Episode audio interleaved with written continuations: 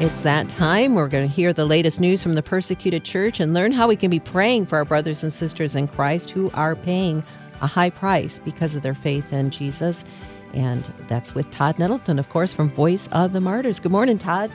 Good morning. Yeah, appreciate you being along with us and understand that you guys are cold there as well, right? Yeah, I just looked. It's 16 outside, so okay. I, I might stay inside today. Yeah, a good thing, I think. That's for sure. So let's turn our attention to Pakistan first. What's going on there, Todd? Yeah, it's interesting. You know, we have talked over the years about Pakistan, about the blasphemy laws there. Uh, many of our listeners will remember Asia Bibi, who was sentenced mm-hmm. to death in Pakistan under these blasphemy laws there's been lots of protests, lots of talk about, hey, we need to make these laws more fair. We need to protect religious minorities.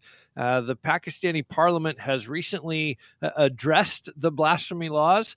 Uh, and instead of making them better for religious minorities, they actually made them worse. They added oh more categories of blasphemy. Now, uh, if you are insulting the Prophet Muhammad's wives or his companions or his close relatives, 10 years in prison, a mm. fine of about $4,500.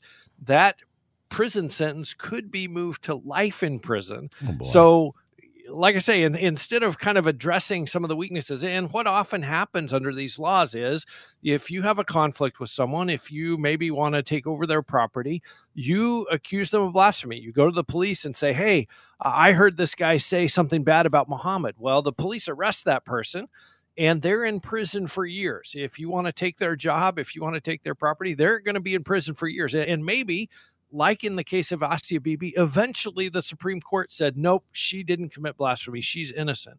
But that was 10 or 12 years after she was arrested. Wow. Um, so that's how these laws are often used. And to see them now add categories and add more blasphemy possibilities, uh, it just it boggles the mind that they would take this route. Mm-hmm. Yeah, so they don't have to have any witnesses, Todd, or any proof.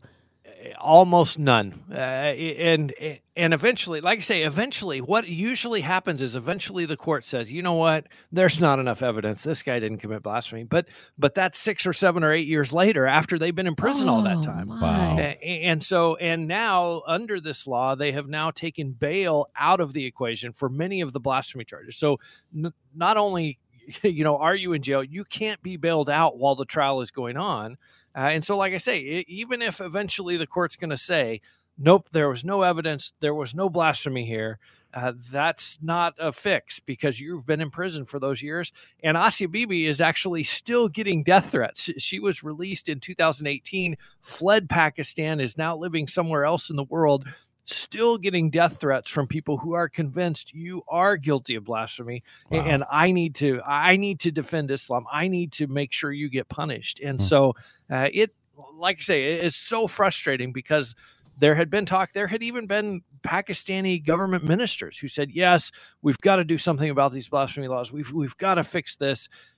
But to see them now make it worse it just i i don't understand it at all. Wow and just think of human nature you know we're sinful beings and if we want to get ahead all we got to do is say that person just blasphemed muhammad or you know mm-hmm. or whatever and bam they're gone and i get their job they're gone, and, and, the charges can be so flimsy. There, there was a case a couple years ago of, of a nurse in, in, Pakistan who tore the calendar. She tore, you know, from January to February. She tore off January. Well, they had Quranic verses written on the calendar, mm. and so she was accused. You, you tore the Quran. Well, no, I just tore off January because you know it's February now. But that led to a blasphemy charge. Wow. Um, and so that's wow. that's the level of offense that that can sometimes be used against a Christian in Pakistan. Man.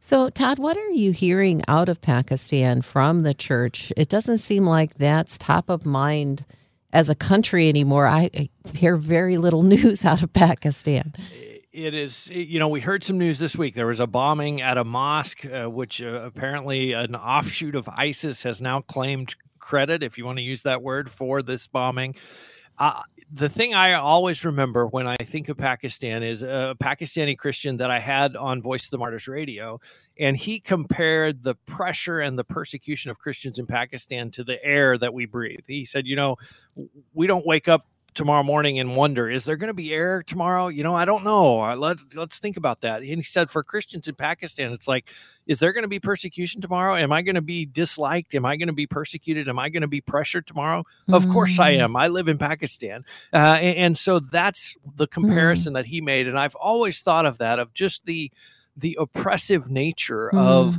being a Christian in that almost totally Islamic society and uh-huh. having the worst jobs, having the worst educational opportunities, having the worst places to live.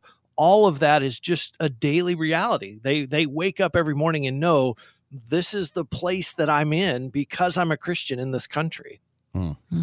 That's Todd Nettleton from Voice of the Martyrs, and we're talking about uh, definitely something that can be prayed about for sure. Pray for the our brothers and sisters yeah, in Pakistan. Yes. That's for sure. Amen. But but also uh, there's some exciting things going on in Tan, uh, Tanzania with Bible distribution. Talk about that a little bit.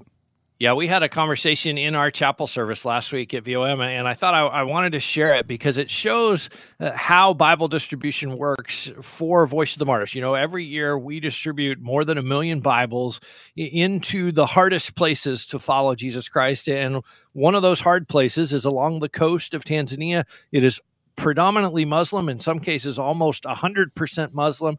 And so we're not just going in and sort of dropping a container of Bibles and saying, hey, you guys, you know, here's some Bibles, have a good day.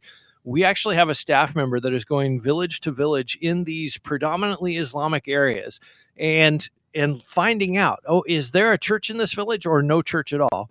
Are there Christian families in this village? How many Christian families? Do they have children? How many children's Bibles could they use? And, and, literally going village to village, compiling this information so that we can take Bibles to the appropriate person. If if there's a church there, we can distribute those through that local church. If there's not a church, but there's a Christian family, maybe they're sort of a beachhead to distribute Bibles through. Getting children's Bibles to strengthen the next generation. And uh, one of the things that was shared is there are now other mission organizations who we're sharing this information with so that they can say, hey, here's five villages here that don't have any church at all if we're going to send out a gospel worker, let's not send them to the place that already has a church. Let's send them to these five villages that don't have a church. So mm-hmm. that information is not only helping get God's word into the hands of his people, it is also helping other mission groups say, hey, we need to target that village. There, there's no churches for 50 miles there. We need to get somebody in there. Um, so that is sort of the body of Christ working together. But yeah. I also think it it shows the the professionalism of of how our people in the field go mm. about saying, okay, we we have these Bibles, but we're not just going to drop them off. We're going to find people who will use them, people yes. who will share them, and really try to support the church that's already there. Mm-hmm. So before we get to how people can maybe help with that project, what does persecution look like in Tanzania? In these predominantly Islamic areas, uh, there can be very intense persecution. One of the stories he told there there was a church uh, on one of the islands off the coast of Tanzania, and the islands are almost 100% Muslim. Uh, but there was a church there. They had uh, gotten some property. They were going to build a church building, and on they had a permit from the government to build this church building. On the day that they were going to start construction, a bunch of trucks pulled up full of bricks and Muslim workers, and they laid a foundation for a madrasa, an Islamic school, on the property that this church had bought and had a permit to build a church on. Hmm. And they just came in and started building a madrasa. And it's like you're you're not going to build a church here, and and we're certainly not going to move our madrasa so that you can build a church. And when they go to the local officials, the, the officials are like, "Oh, well, sorry, they've already started building a madrasa. We, we we're sorry that happened. Wow, you can't build a church there." That's the you know, and again, we talked about Pakistan, how frustrating it can be. How, mm. how would that be if yeah. like you have a building permit, you have the property, and then somebody just comes in and starts building a madrasa on the property, and you're like, "Hey, they can't do that," and the government will say, "Well, sorry, they already did."